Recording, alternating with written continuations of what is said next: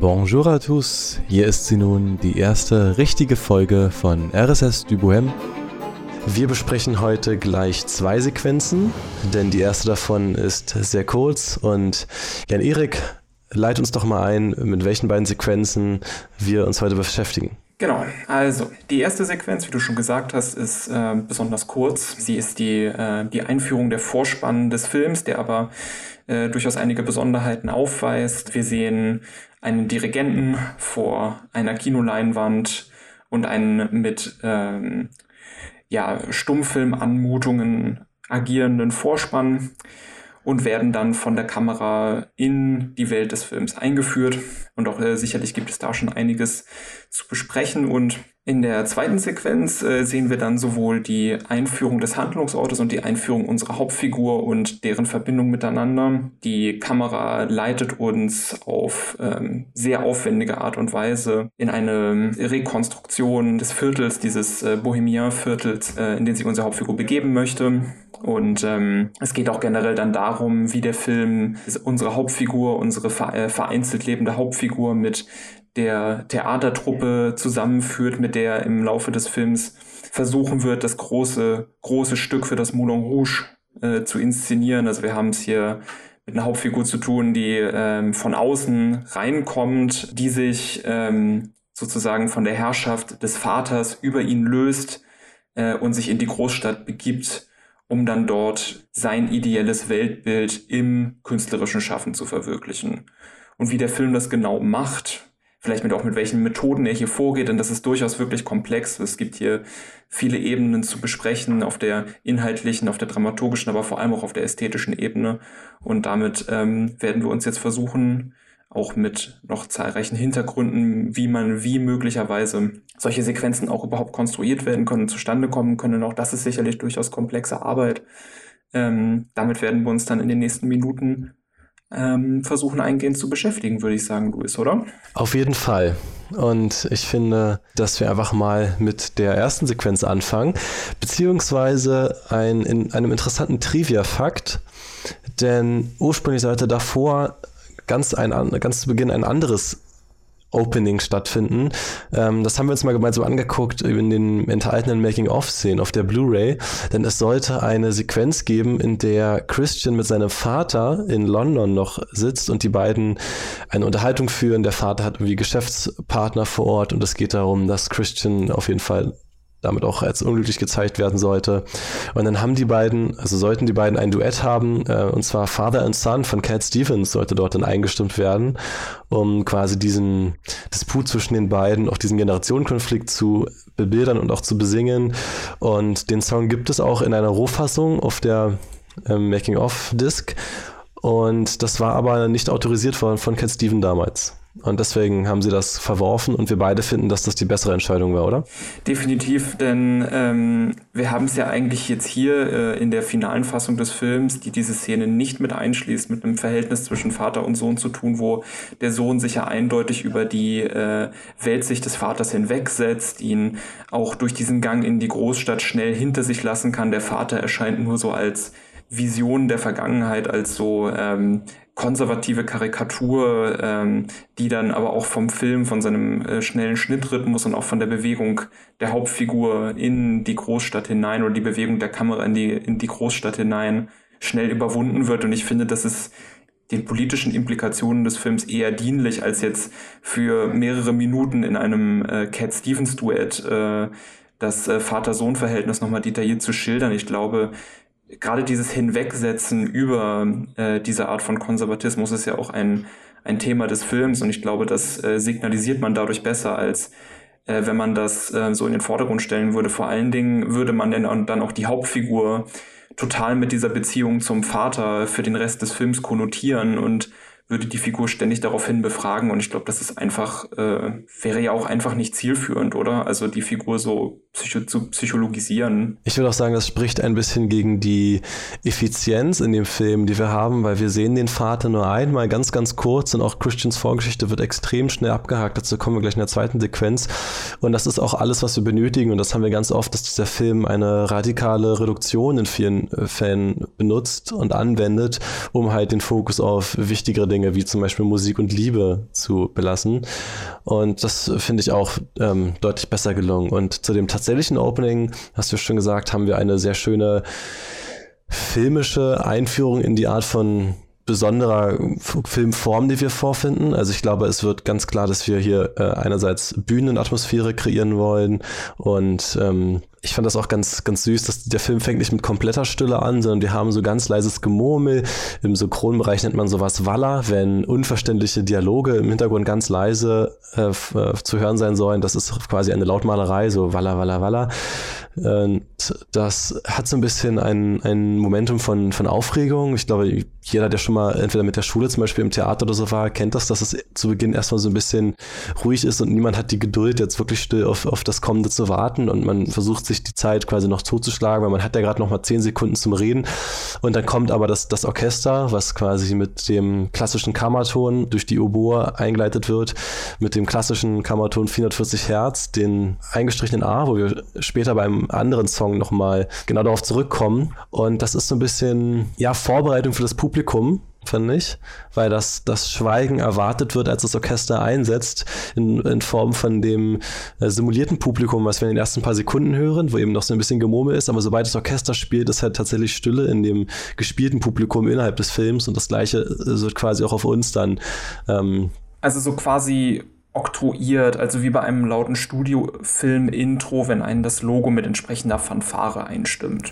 Genau. Und äh, ich fand es auch einfach ganz witzig, wie dann dieses Orchester, was von einem Dirigenten äh, gespielt wird, das ist nicht gut zu erkennen, weil der wahnsinnig klein ist, aber es sieht sehr aus wie die Figur von Matthew Whitted, dem Schauspieler, der hier Satie spielt und er ist basiert tatsächlich vom Schreibstil auch lose auf dem Komponisten Erik Satie.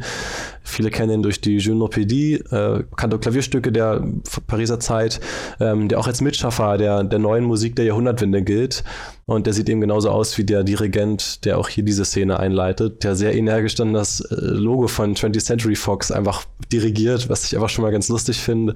Und dann geht der Vorhang aber nochmal zu nach dem Studio-Intro und dann kommt quasi ein Mashup aus den äh, kommenden Themen. Also das ist eine, eine der ersten Vorweggreifungen, wovon wir hier etliche im Film haben werden. Und da spielen wir die Melodien oder hören wir die, die Melodien von The Hills Are Alive, Roxanne und dem klassischen Cancan. Und das ist quasi eine, eine zweifache Vorhangöffnung. Ich glaube, das ist auch nochmal ein doppelter Einstieg in den Film an sich, oder? Das kann man so sagen. Vor allen Dingen müssen wir dann ja auch noch mitdenken, dass wir es ja eigentlich mit einer, äh, wenn, wir, wenn wir an die Kinosituation denken, ja an sich sogar mit einer dreifachen Vorhangöffnung zu tun haben, weil sich ja dann erstmal der Vorhang im Saal öffnet, wo das Publikum dann den Film Moulin Rouge sieht. Dann haben wir dann die erste Vorhangöffnung und im Film dann auch noch eine zweite Vorhangsöffnung. Also eigentlich drei Stufen von Vorhangsöffnungen sozusagen. Die Publikumssituation wird in den Film hinein verlängert. Ähm, und ähm, es wird dann sozusagen so eine Art auch von direkt irgendwie so medienreflexiver Situation fast geschaffen. Ein Publikum, das vielleicht sogar könnte man sagen, so wäre vielleicht meine These zu diesen ersten anderthalb Minuten ungefähr, das äh, Publikum sieht, wie sozusagen die äh, Grenzen der Leinwand, wo man noch den Vorhang sehen kann, von der Kamera überschritten wird, nimmt aber dann gleichzeitig sozusagen sein eigenes Bewusstsein um die Kinosituation, in der es sich befindet, auch direkt in diesen Film mit rein. Also es wird sozusagen ein Spektakel äh, aus dieser äh, selbstreflexiven Publikumsposition irgendwie auch direkt gezogen. Also so eine Art spaßiges, unter, äh, selbstunterhaltendes Bewusstsein darum, dass man sich hier einen gemachten Film anschaut. Und ich würde, man könnte sagen, der Film zeigt eigentlich sozusagen, wie solche Kinosituationen häufig funktionieren, dass sich diese, dieses Bewusstsein um die Existenz des Vorhangs und des Rahmens der Situation während der Filmerfahrung auflöst. Aber das thematisiert der Film ja gleichzeitig mit, indem er diese Kamerabewegung äh, beinhaltet, die eben genau das darstellt. Also der Film stellt das Vergessen der Kinosituation wiederum so dar, dass man es wiederum nicht ausblenden kann und vergessen kann und dann eher in den Film sozusagen mit reinnimmt und diese Hergestelltheit und Gemachtheit der Situation vielleicht auch mit den Film, in den Film reintransportiert, ohne dass das jetzt was wahnsinnig irgendwie eine intellektuelle Leistung wäre oder für eine intellektuelle Geste benutzt wird, sondern es ist einfach nur für die, ähm, für die Überhöhung oder Erweiterung der Unterhaltung, die man empfindet in dem Moment, würde ich sagen. Ja, und ich meine, wir können ja der Vollständigkeit halber nochmal erwähnen, ähm, da steht halt zu Beginn 20th Century Fox Presents, dann Bassmark Productions, das ist einfach die Firma vom Regisseur und Produzenten und Autor und in vielen anderen Funktionen tätigen Bess Lerman. Dann taucht Buna Rouge, der Titel des Films, auf. Da sind dann schon kleine Animationen von Tänzerinnen, die sich bewegen. Und dann kommt quasi das Zwischenbild von dem, von dem Titel, der sehr eben an Stummfilmkino erinnert, wo dann steht Paris, 1900 und dann die Kamerafahrt, von der du gerade gesprochen hast, die quasi eigentlich damit das, das notwendige Setting nämlich den, den Filmtitel und gleichzeitig auch den Ort in doppelter Form, also Paris als, als Stadt und dann auch Moulin Rouge vom, vom Setting an sich und die äh, Jahreszahl genannt wird, um uns quasi vorzubereiten auf eine gewisse Art für das, was dann kommt. Ja, es geht ja auch dem Film generell halt, ähm, das würde ich auf jeden Fall, äh, finde ich auf jeden Fall sehr richtig und würde ich auf, auf jeden Fall noch kurz aufgreifen, dass es dem Film ja auch viel mehr darum geht, eigentlich zu schildern, was äh, das Leben in diesem Raum oder in diesem Ort eigentlich mit den Figuren macht und wie es sozusagen ihre, ihre Beweggründe verschiebt und äh, die Gruppendynamiken ändert und eine neue Form von Miterleben oder Beteiligung an Gesellschaft, irgendwie gesellschaftliche Bewegung schafft und so. Also generell geht es dem Film ja viel mehr darum, auf eine sehr überhöhte Art und Weise eigentlich dieses Milieu und diesen Raum äh, zu schildern und welche Konsequenzen dieser Raum eigentlich entfaltet. Ich glaube, daran hat der Film dann auch viel mehr Freude als äh, die Hintergründe der Figuren zum Beispiel wirklich irgendwie nochmal individuell auszubuchstabieren. Und deswegen, um da darauf nochmal zurückzukommen, auch auf, da aufgrund der Tatsache, dass der Film viel mehr diesen Fokus auf den Ort äh, setzt, wie du es auch schon beschrieben hast, wäre so eine Sequenz, die jetzt nochmal das Familienleben unserer Hauptfigur vor seiner Abreise irgendwie schildert, von dem er sich abwendet, vielleicht auch gar nicht so notwendig. Ja, damit haben wir es quasi eigentlich schon mit der ersten Sequenz, würde ich sagen. Das ist ja auch mit, äh, ich glaube, 87 Sekunden ähm, wir haben es äh, grob immer in, in, in, Sekunden, nicht in Frames bemessen. Nämlich bei 1 Minute 27 haben wir jetzt einfach den Schnitt gesetzt und gesagt, dort beginnt die zweite Sequenz, auch wie besprochen die kürzeste. Und dann gehen wir über in die zweite Sequenz. Ähm, du hast hier in dem Protokoll Einführung der Hauptfigur genannt, so würde ich das auch betiteln, jetzt zum Beispiel auch für die Kapitel dieser Folge. Und ähm, da beginnen wir wieder mit einem Stück direkt als Überleitung, und zwar Nature Boy hier gesungen von John Leguizamo, der spielt Henri Toulouse-Lautrec. Ähm, Trivia, den kennt man auch schon als Tybalt aus Romeo und Julia, also ein alter Bekannter und Weggefährte von Bess Lerman, der auch tatsächlich mehrere Rollen für diesen Film angeboten bekommen hat und sich quasi aussuchen durfte, wen er spielt. Zu dem Song an sich würde ich gern später noch was sagen, weil der an einigen Stellen aufgegriffen wird und nochmal in einer anderen Form seine Tragweite zeigt. Aber hier haben wir formell noch einen Zustand, den wir noch aus dieser ersten Sequenz quasi mitnehmen. Genau, also wir haben an sich, äh, was so ein bisschen noch mit rüber, rüber gerettet wird aus der Öffnungssequenz, ist diese ähm, dann langsam immer weiter zurückgefahrene Illusion, dass wir es hier mit, ähm, ja, diese digital konstruierte ähm, Illusion, dass wir es hier mit Filmmaterial zu tun haben. Also das haben wir dann in dem Moment, wo äh, Toulouse-Lautrec äh, Nature Boy singt, wird das noch weiter aufrechterhalten. Also wir haben hier durchaus äh, weiterhin, obwohl das ein Film ist, der sehr stark äh, dadurch funktioniert, dass auch wirklich einzelne Einstellungen als Spektakel hervorstechen und so einzelne Sequenzen auch sehr stark für sich stehen. Wir haben trotzdem weiterhin den Versuch natürlich, das Publikum auch angenehm mit befließenden Übergängen auch ähm, in die, in die Filmwelt einzuführen. Also das sehen wir hier auch irgendwie sehr stark. Also der, der Film benutzt auch seine virtuelle, virtuelle Kamera einerseits relativ schon sehr natürlich spektakelbehaftet und dann damit werden sehr komplexe Bewegungen ausgeführt und der Raum gleichzeitig dann irgendwie auch sehr stark verkünstlicht und gebildet durch ähm, CGI-Nachbearbeitung. Ähm, aber gleichzeitig ähm, wird es dem Publikum auch sehr einfach gemacht. Also das Publikum bekommt ja quasi durch diese Kamera auch eine total privilegierte Position, wo man die Kamera quasi eigentlich überall hin begleiten kann. Das ist eine Kamera, die ähm, in jedem Moment überall stehen bleiben kann, wo sie will und dann auch sich immer weiterhin weiter bewegen möchte, wann sie will. Aber ich glaube, das ist erstmal wirklich ganz wichtig, also dass die Kamera sich zugunsten ähm, des fließenden Übergangs in die Filmwelt für das Publikum halt sich selbstständig den Raum erschließt und halt gar nicht unsere Figur dabei begleitet, sondern unsere Figur erstmal in diesem Raum überhaupt finden muss oder suchen muss. Genau, und ich finde das auch ganz interessant, wo ich mich jetzt beim Rewatch erinnert führte an mein erstes Mal gucken, dass diese alte, traurige Ästhetik mit Toulouse-Lautrec, der so fast schon apathisch-depressiv da aus diesem äh, Dachfenster raussingt, ähm, mit dem Songtext von Nature Boy, der im Simple Past There Was a Boy beginnt und dann wird quasi fast wie in so einer Todeshommage rechts langsam einfach mitten ins Bild das Gesicht von Christian eingeblendet, wie er lächelt, hatte ich das Gefühl, das vermittelt fast schon ein, ein, ein Tod von ihm. Und das, das fand ich ein bisschen auch witzig, dass schon wenige Momente später äh, ein tatsächlicher Tod ja einfach quasi gespoilert wird, wenn man möchte, vom Film selbst.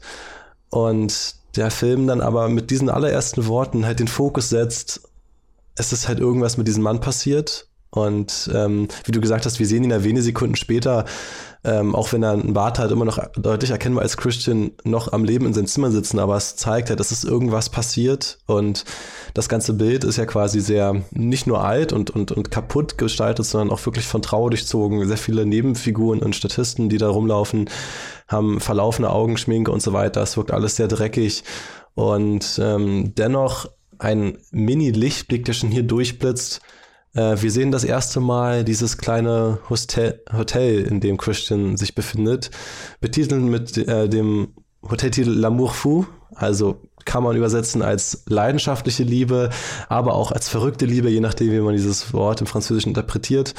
Dazu auch kurz ein Trivia-Fakt. Das erste Modell dieses Hotels haben sie gebaut mit Folie d'amour, also eher die tolle Reihen der Liebe. Und das haben sie quasi nochmal umbauen müssen, weil sie sich für einen anderen Titel entschieden Ich finde, sie haben den, den besseren Titel äh, getroffen. Und zu dieser Mansarde von Christian äh, würde ich gleich auch nochmal kommen. Und vorher aber nochmal, um die Stadt zu besprechen, äh, ich fand auch diese Pop-Up-Buch-Ästhetik, die man vielleicht aus der Kindheit noch kennt, wenn man solche Pop-Up-Bücher aufklappt und sich dann eine Stadt öffnet, halt einfach das perfekte Mittel, eine tatsächliche Einf oder Ersteinführung zu zeigen. Ähm, wir fahren da relativ zielstrebig in eine bestimmte Richtung und ich glaube, es wird offensichtlich auch in, in diesen wenigen Momenten, dass Paris eine wahnsinnig große Stadt ist und natürlich aus ganz, ganz vielen anderen Stadtteilen besteht und der Stadtteil Montmartre ein relativ kleiner Teil dieser Stadt nur ist. Aber alles drumherum ist quasi egal. Das wird von der Kamera ignoriert. Wir schwenken nicht einmal nach links oder rechts. Das wird auch äh, bewusst leicht immer eine Unschärfe gelassen, wenn wir uns quasi dieser Mischung aus Pop-up-Installation und CGI nähern. Und du sprachtest schon diesen, diesen bösen Priester an. Turn away from this village of sin zeigt ganz klar, dass hier etwas ist, was wahrscheinlich eben alte gläubige Menschen, die sich noch an sehr konservative, strenge Lebensvorschriften halten, diesen Ort, den wir jetzt betreten werden, eher nicht gutheißen. Und die Kamera setzt sich dann aber ja trotzdem da über diese, diese alten Grenzen hinweg. Ich denke, das ist ja auch, äh, äh, diese Kamera ist ja, wie ich das schon so ein bisschen versucht habe, auch äh, darzustellen, eine, eine Kamera mit einem eigenen Bewusstsein. Sie weiß, was sie sucht. Äh, sie weiß, welche Richtung sie gehen muss, in welche Richtung sie fahren muss. Und ähm, sie lässt sich dann auch nicht von äh, Personen, die sich vorher aufstellen und ihr den Zutritt verwehren wollen, diesen Zutritt verwehren zu dem, was sie sucht oder was sie finden möchte. Also der, der Film, der sozusagen auch überstehende Grenzen hinweggehen kann und alles sichtbar machen kann, was bestimmte herrschende Autoritäten vielleicht auch nicht sichtbar haben wollen. Ich glaube, das schwingt hier, schwingt hier auch nochmal mit und äh, wird vom Film nochmal vom Film nochmal aufgenommen. Ich meine, das ist ja auch diese Idee vom, vom Kino, dass irgendwie bestehende Grenzen von dem, was ähm, von herrschenden Autoritäten für äh, sichtbar und unsichtbar äh, sichtbar oder unsichtbar gehalten werden soll, überwindet eigentlich und sich dann in dieses äh, Milieu äh, reinbegibt, obwohl ihr davon abgeraten wird. Ich denke, das ist, spricht auch nochmal denke ich, Bände, diese Verweigerung der Kamera dem karikaturesken Priester da zu gehorchen. Auf jeden Fall. Ähm, man muss äh, zugute heißen, es wird kurz langsamer. Das heißt, ihm wird Zeit gegeben, dass er uns seine Rede kurz hält, aber wie du gesagt hast, wird sie relativ ignoriert und er wird auch sehr schnell wieder beschleunigt von der Kamera, dass wir da quasi schnell reinfahren in dieses Montmartre. Dazu noch kurz, das lässt sich übersetzen mit Märtyrerhügel. Nachträglicher Hinweis. Das wurde benannt nach einem Hügeldorf aus dem Norden von Paris und durch Zusammenschließungen von anderen Stadtteilen wurde dann damals der 18. Stadtbezirk daraus. Und ähm, ich finde, da können wir eigentlich schon ansetzen mit der ersten historischen Besprechung dieses Inhaltes, was wir hier sehen. Es ist ganz klar, dass wir hier eine sehr interessante Zeit für, für das Paris des 19. oder der Jahrhunderts bis der Jahrhundertwende äh, anvisieren. Wir haben jetzt schon die Bohème mehrfach angesprochen und Montmartre ist natürlich der prädestinierte Ort, eben solch eine Geschichte dort spielen zu lassen. Ähm, dazu kurz eine Einordnung. Das sind zum Teil früher Mehlmühlen gewesen, die halt Stück für Stück zu Tanzseelen für die Arbeiterklasse wurden, weil die halt oft einfach leer standen. Und Harold Siedler, den wir später nochmal treffen werden, hat in diesem Bereich, in diesem Stadtteil diese Mehlmühlen, diese leerstehenden Tanzseele zu Nachtclubs gemacht. Das war quasi sein Konzept. Und die wurden einfach zu Spielplätzen der Sinnlichkeit. Ähm, Im Film und im Making-of wird auch einmal die Formulierung benutzt, to fashionably slum. Mhm. Also das kann man halt zweifältig sehen, sich modisch und das gemeine Volk mischen oder tatsächlich auch to slum it primitiv leben, also quasi von oben herab freiwillig in diese, in dieses Höllentor eingeben. Und ähm, wenn wir schon von der Hölle sprechen, dieses, dieses große Tor, was in den Priester steht, sieht ja sehr dämonisch aus. Und das ist inspiriert von dem tatsächlichen Cabaret de l'Enfer. Das steht auch als Schild rechts neben diesem Einstiegstor. Ähm, also Enfer ist französisch für Hölle. Das ist quasi das Einstiegstor zur Hölle gewesen. Das bestand wirklich in Montmartre im Jahr 1892 oder seit 1892 von Anthony Alexandre, Alexander. Es gab auch das Cabaret du Ciel und Cabaret d'Union, also quasi äh, das Gegenstück, das Kabarett des Himmels und der, der Nichtigkeit, The Cabaret of Nothingness. Aber der Film ignoriert die anderen beiden, denn die Hölle ist hier quasi das Einzige, worauf wir uns konzentrieren wollen. Und da gab es, habe ich ein Zitat gefunden vom Pariser Literat Jules Claretie. Und zwar wurde durch das Kabarett der Hölle Dante Alighieri's göttliche Komödie in Laufnir manifestiert. Da würde ich gerne noch mit dir drüber sprechen. Die göttliche Komödie spricht ja auch von der Hölle, dem Fegefeuer und dem Paradies, also auch quasi eine Art von drei Orten, die bewandert werden. Und da habe ich eine ganz gute Zusammenfassung online gefunden. Ich selbst spreche leider kein Italienisch, aber ich habe mir durch Recherchen sagen lassen, dass das mit das wichtigste Werk der italienischen Literaturgeschichte sein soll und auch maßgeblich prägend für die italienische Sprache war. Ich würde es mal kurz vorlesen, einfach als äh, Zusammenfassung, damit wir einen Boden haben, darüber danach zu reden. Dante wird von dem römischen Dichter Vergil, der den Inbegriff menschlichen Wissens darstellt, vom dunklen Wald durch die absteigenden Kreise der Höllengrube Inferno geführt. Vorbei an Luzifer am Grund der Grube, im toten Mittelpunkt der Welt, tauchen Dante und Vergil am Strand des Inselbergs Fegefeuer auf. Auf dem Gipfel des Fegefeuers, wo reuige Sünder von ihren Sünden gereinigt werden, bricht Vergil auf, nachdem er Dante so weit wie menschliches Wissen vermocht hat, an die Schwelle des Paradieses geführt hat. Dort wird Dante von Beatrice empfangen, die das Wissen um die göttlichen Mysterien verkörpert, die von der Gnade verliehen wurden. Sie führt ihn durch die aufeinanderfolgenden, aufsteigenden Himmelsebenen zum Empiria, wo er für einen Moment die Herrlichkeit Gottes erblicken darf. Und ich finde, das ist eine echt sehr, sehr gute Parallele, die wir hier auch sehen. Einerseits durch unsere Point-of-View-Fahrt, durch dieses Tor zur Hölle, wo wir ja offensichtlich sehr viel mit Sündigern und Sündigerinnen zu tun haben. Aber auch ästhetisch passt das sehr zu dem Bild, was Montmartre damals gezeichnet hat. Und ich finde, das ist filmisch sehr gut umgesetzt. Das finde ich auch. Äh, vor allen Dingen haben wir es ja auch generell äh, hier mit einem sehr verspielten Umgang mit so idealisierten Vorstellungen oder auch ähm, Traumszenarien und so weiter zu tun. Also wir haben jetzt ja auch im Laufe des Films immer wieder damit zu tun, dass Figuren sich halt ähm, immer wieder darin betätigen, vollkommen emphatisch irgendwie eine vollkommen neue Welt irgendwie äh, zu imaginieren, wo auf einmal vollkommen andere, äh, vollkommen andere Werte vorherrschen, wo es eine andere Form von Zusammenleben gibt. Äh, wir haben natürlich auch dann hier später die wirklich auch stark idealisierte Liebesbeziehung, die ja auch äh, immer wieder in, auch in so andeutungsweise paradiesische Vorstellungen überführt wird. Also ich denke, das, das, das passt schon sehr gut, auch unsere Hauptfigur so als ähm, schreibenden Wanderer auf der Suche nach äh, einer Form von Erlösung und einer neuen Welt äh, zu interpretieren durchaus. Und ich fand auch ein anderes historisches Zitat, was hier schon eine ganz gute ähm, Brücke geschlagen hat zwischen diesem bestialischen, höllischen Baustück und eben weiblicher Erotik. Und zwar ist das ein Zitat von Georges Renaud und Henri Chateau. Das waren zwei Autoren, die 1897 etwas über das Montmartre geschrieben haben. Die Flaneure von Paris traten durch die monumentalen Kiefer von Leviathan, dem Verschlinger der Verdammten, ein. Die einschüchternde Fassade sei eine Stuckode an die weibliche Nacktheit, die von höllischen Flammen verschlungen wird.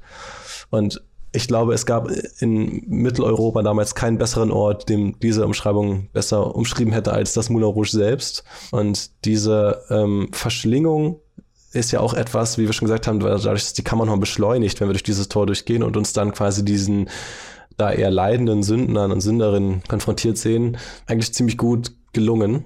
Und ich fand das sehr, sehr cool, im Nachhinein mich da noch mehr reinzulesen und Parallelen zu erkennen, die sicherlich in ihrer Wirkung schon extrem funktioniert haben, ohne dieses Wissen zu haben, aber dass quasi auch in der Geschichtlichkeit dieses Ortes so viel, so viel Kraft und vielleicht auch Angst vor dieser vor diesem Höllenszenario auch schon steckt in dieser Szene. Ich meine, das ist ja auch Film generell über, äh, vielleicht passt das deswegen auch ganz schön zu unserer Herangehensweise, ja, über die Eigendynamik von Kunst. Also wir haben es ja auch dann jetzt in dieser Öffnungssequenz, äh, wenn wir dann uns dann die Szene anschauen, in der ähm, wir haben ja dann nochmal die gleiche Kamerafahrt äh, quasi nochmal durch den Stadtteil nochmal stärker beschleunigt. Christian wird nochmal von der Kamera wiedergefunden, aber diesmal eben motiviert von der Erzählung von ihm. Also wir sehen quasi die Wiederbelebung seiner früheren Variante, die von Toulouse-Lautrec als Toter eigentlich schon besungen wurde, wird jetzt quasi durch die Kamera wiederbelebt.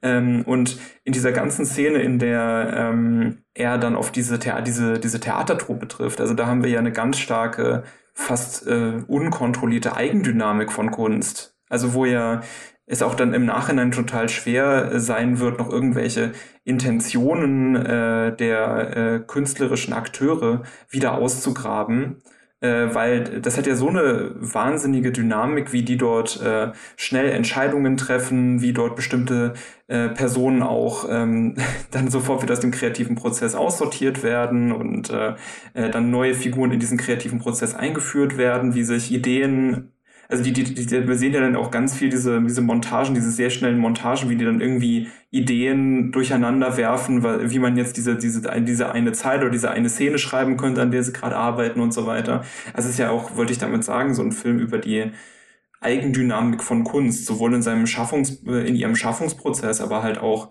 ähm, dann später in ihrer Rezeption. Und ich glaube dann, also ich finde, das sollte man dann hier auch definitiv berücksichtigen. Und vielleicht ist es auch deswegen ein Film, der sich gerade gut dafür eignet, auch außerhalb von Intentionen gelesen zu werden, weil es äh, auch um die Eigendynamik von Kunst eben geht. Da stimme ich dir komplett zu.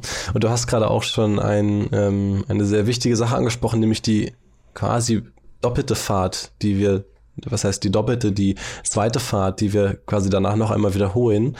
Und das zeigt eine für mich sehr, sehr effiziente Gegenüberstellung, äh, die die Perspektive nochmal berücksichtigt. Denn äh, wir haben ja hier schon quasi Zitate gefunden, die dieses Höllische eben auch gleichzeitig aus, aus einer sehr frommen Angst vor losgelöster weiblicher Erotik sicherlich als gefährlich inszeniert sehr, sehr schlimm gezeigt hat. Und kurz darauf machen wir genau die gleiche Fahrt. Und diesmal ist sie aber viel, viel fröhlicher, was sicherlich auch ein bisschen manipulativ ist, da die ganzen Statistenrollen in der Szene eben auch lachen und, und fröhlich sind und tanzen. Wir sehen zum Beispiel bei Minute zwei und 16 Sekunden, sehen wir bei der ersten Fahrt, ähm, als wir zwischen zwei Häusern vorbeifahren, durch einen engen Gang, einen sehr drogenabhängig und ähm, apathisch aussehenden jungen Mann, der sehr verzweifelt aussieht und auch nicht gerade in einem glücklichen Rausch sich befindet, der quasi vor dieser Bar Absent, wo wir quasi dann kurz anhalten, auch in die Kamera tatsächlich guckt oder ich sag mal versucht in die Kamera zu gucken. Er scheint nicht mehr richtig die Kontrolle über seinen Augenfokus zu haben. Und der sieht natürlich fast schon tot aus, passend zu dem Song Nature Boy, den wir da ja in einer sehr traurigen Variante von vielen anderen Varianten in diesem Film hören. Und bei der zweiten Fahrt ist genau diese Person halt fröhlich am Singen, hat ein Instrument in der Hand und alles ist auch viel bunter. Und wir sprachen ja gerade schon über den alten Stil, der auch zum großen Teil in Schwarz-Weiß gehalten ist. Aber ich finde, hier steckt schon ein ganz, ganz klein bisschen Farbe, die etwas verrät drin, nämlich direkt, wenn wir von dieser Absinthbar hochfahren, nämlich zu diesem äh, L'Amour Fou Hotel, wo Christian drin ist, sehen wir, dass dieser Schriftzug ein leicht, also ein, ein, ein starkes Rot hat, was scheinbar leicht durchbricht schon durch diesen Filter. Und das, das, wird dann, das wird dann verlangsamt und während wir reinfahren in das Zimmer, da wird es dann wirklich ruhig und, und die Fahrt wird immer langsamer und sie wird ausgebremst und auch diese ganzen Krisseleffekte und Bildartefakte, die dem Retrofilm geben, verschwinden Stück für Stück und wir dann tatsächlich bei Christian ankommen. Da ist quasi immer noch ein sehr entsättigtes Bild, aber wir haben wieder Farbe drin und das sieht man vor allem an seinem Auge, was, wenn er langsam den Kopf hebt, äh, nur von einer Seite beleuchtet wird und aus dem Fenster guckt mit einem strahlenden Blau. Aber dieses Blau ist gegenübergestellt von dem starken, kräftigen Blau, was durch den Nachthimmel hineinstrahlt. Und ich finde, das hat fast schon etwas von, er versteckt sich vor diesem Blau, vor dieser, vor dieser Nacht. Er, er zieht sich zurück und sie greift aber quasi in seine Privatsphäre ein, in seinen Safe Space, könnte man vielleicht auch sagen, und beleuchtet eben seinen na gut, Arbeitstisch könnte man vielleicht normalerweise sagen, sie steht voller leerer Gläser, Flaschen, Staub, Spinnweben und Dreck. Offensichtlich hat er lange nicht mehr an seiner Schreibmaschine gesessen, aber es bleibt quasi der Platz, an dem seine, seine Arbeit, seine Kunst produziert wird. Und dieses Blau steckt ein Stück weit auch in ihm, finde ich durch dieses, durch diese Augenfarbe, die sich dem Blau sehr ähnelt, durch, das, durch den Himmel. Und da haben wir quasi die ersten zwei Farben, die wir wirklich gesehen haben. Das Rot ein bisschen versteckt. Man muss quasi man könnte jetzt sagen, man muss daran glauben, es beim ersten Mal zu sehen oder man muss besonders darauf achten und das Blau sehr dominant. Also das Blau hat hier für diese Szene gewonnen, aber es sind die zwei Primärfarben, die sich auch durch den Film ziehen in einer gewissen Art. Wir kommen auf das Farbschema, würde ich sagen, nochmal zum Ende hinzutreffen. Da gibt es bei dem Finale, finde ich, die eine der Schlüsselmomente, wenn es um das Farbkonzept des Filmes geht. Aber das finde ich äh, sehr gut gemacht und äh, schlussendlich setzt er sich dann eben an diese Schreibmaschine und, und stellt sich dem Blau. Er steht erst noch ein bisschen Fragen davor, setzt sich hin. Wir haben eine Montage mit Zeitsprüngen, wo quasi gezeigt wird, man könnte mutmaßen, es ist eine Schreibblockade oder er weigert sich einfach hinzusetzen, aber langsam setzt er sich dann hin und fängt an, an seiner Underwood-Schreibmaschine zu arbeiten. Da habe ich noch tatsächlich einen kleinen Fakt rausgefunden und zwar gibt es diese oder gab es diese Underwood-Schreibmaschinen auch schon damals. Die sind mehr oder weniger erfunden worden vom Deutsch-Amerikaner Franz Xaver Wagner. Mhm. Und ihre Derivate um die Jahrhundertwende, also 19. bis 20. Jahrhundert, bedeuteten tatsächlich das Aus für etliche Mitbewerber, weil diese Artenvielfalt innerhalb dieser Marke hat quasi heute würde man sagen, den Markt zerstört durch Disruption, denn sie konnte Fehler erstmals beim Schreiben erkennen lassen, sodass man sie sofort quasi korrigieren konnte. Das war eine Neuerung und seitdem ging es quasi konstant bergab mit der Artenvielfalt in der Produktion von Schreibmaschinen. Und das passt eigentlich auch ähm, ein bisschen zu dem Zeitenwandel, in dem wir uns historisch befinden. Das ist ja eine Spätphase der industriellen Revolution in Europa. Und da bietet sich die Sequenz, die danach passiert, an. Es klingt erstmal noch der Song von Nature Boy aus. Die geht wunderschön über in Vielleicht ist es geschummelt zu sagen, es ist ein schönes Filmzitat, weil das ja nur in dem Film vorkommt, weil es eben auch in dem Song vorkommt. Aber the greatest thing you'll ever learn is just to love and be loved in return finde ich, ist einfach ein wunderschöner Satz. Und der geht über, weil es der letzte Satz des Liedes ist, der langsam nochmal zu Ende gesungen wird und gleichzeitig schreibt ihn Christian aus seiner Schreibmaschine. Also es ist quasi wie eine Staffelübergabe in diesem Moment zwischen dem Soundtrack und dem Film. Und dann beginnt quasi Christians Erzählung. Ich glaube, es ist ja, was hier tatsächlich auch nochmal wahnsinnig wichtig ist bei dieser Rahmenhandlung, ist, dass wir ja eine Figur sehen, von der wir eigentlich von seinem Antlitz, du hast schon angesprochen, er nimmt die Farbe Blau sozusagen mit, mit sich hinein eigentlich oder er versucht sich mit dieser, mit dieser Farbe äh, zu konfrontieren. Er, ähm, er ist eine Figur, die offensichtlich in einem körperlichen Verfall sich befindet und auch in, in tiefer Traurigkeit. Also wir haben alle äh, pathetisch übertriebenen ähm, Zeichen für diese Art von Zustand hier in seinem Körperbild, in seinem Erscheinungsbild vertreten, der es dann aber trotzdem schafft, und das ist dem Film auch, glaube ich, sehr wichtig, sonst würde er nicht so oft so nah äh, auf das Papier halten, auf dem er schreibt, solche Sätze noch äh, zu formulieren, die ja seinem Zustand vollkommen widersprechen würden, weil wir eigentlich uns mit einer Figur zu tun haben, von der wir ja eigentlich davon überzeugt werden sollen, dass die gar nicht mehr in der Lage ist, überhaupt noch solche Glaubenssätze äh, auf Papier zu bringen, weil sie überhaupt nicht danach aussieht. Also es geht ja in dem Film auch ganz stark äh, generell darum, Figuren über ihr Aussehen, über ihr Erscheinungsbild zu charakterisieren und dann aber auch daraus dann hier wieder einen Widerspruch zu formulieren zwischen dem, was er schreibt und dem, wie er uns äh, erscheint. Und das ist ja dann eigentlich auch ein schöner Moment, wo die äh, Figur dann trotz aller Erlebnisse, die sie uns ähm, schildern wird, ja offenbar weiterhin die ähm, die eigenen Ideale trotzdem weiterhin zu Papier bringt und dann dadurch an die Welt weitergibt obwohl er, ähm, dass er in dem Moment gar nicht mehr so zu empfinden scheint. Also dass diese Figur so ihr eigenes Empfinden so überwindet und gegenteilige Dinge äh, zu seinem eigenen Empfinden zu Papier bringt, fand ich sehr, fand ich sehr schön. Auf jeden Fall. Und das ist auch ein bisschen, was aber bleibt, ist unabhängig von seiner Existenz dieser schöne Satz, also diese Kraft, die das Sterben überlebt, die gewisse Momente, Sätze oder Melodien in der Kunst haben das zeigt auf jeden Fall sicherlich das Dramapotenzial, was dieser Film und diese Geschichte noch haben wird. Und zum Farbkonzept darf man natürlich nicht vergessen, für alle, die nicht Französisch sprechen, dass ja auch schon in Moulin Rouge die Farbe Rouge, also Rot, drin steckt, die uns ein bisschen manipulativ sicherlich auch schon Rot als die lebendige, schöne, fast schon partylaunige Farbe präsentiert. Und das passiert auch in dem Moment, als wir von dem Wort Moulin Rouge, von dem ranzoomenden Bild der Schreibmaschine bzw. des Papiers auf die Moulin Rouge reinfahren, die dort noch in einer wieder sehr retro-stilisierten Miniaturansicht gezeigt wird, während wir uns der Moulin Rouge aber langsam nähern. Also der Vollständigkeit halber Moulin ist quasi dann die Windmühle. Mhm fangen auf einmal Bilder an, zwischengeschnitten zu werden, die extrem bunt, extrem lebendig aussehen und eben das Innenleben von einer damaligen Party des Moulin Rouge zeigen. Und hier haben wir das erste Mal ganz prominent ein Stilmittel, das dieser Film ganz oft benutzt, nämlich so ein sehr stockendes Slow-Mo, wo man vielleicht jetzt herablassend sagen könnte, damals wussten die Leute noch nicht, wie man Slow-Mo macht, also quasi mit einer höheren Framerate aufnehmen, um sie dann langsam abzuspielen, um quasi flüssiges Zeitlupenmaterial zu bekommen. Ganz früher hat man das tatsächlich äh, historisch so machen müssen, wenn man nicht mehr aufnehmen konnte oder sich erst in einem Nachhinein entschieden hat, es zu verlangsamen.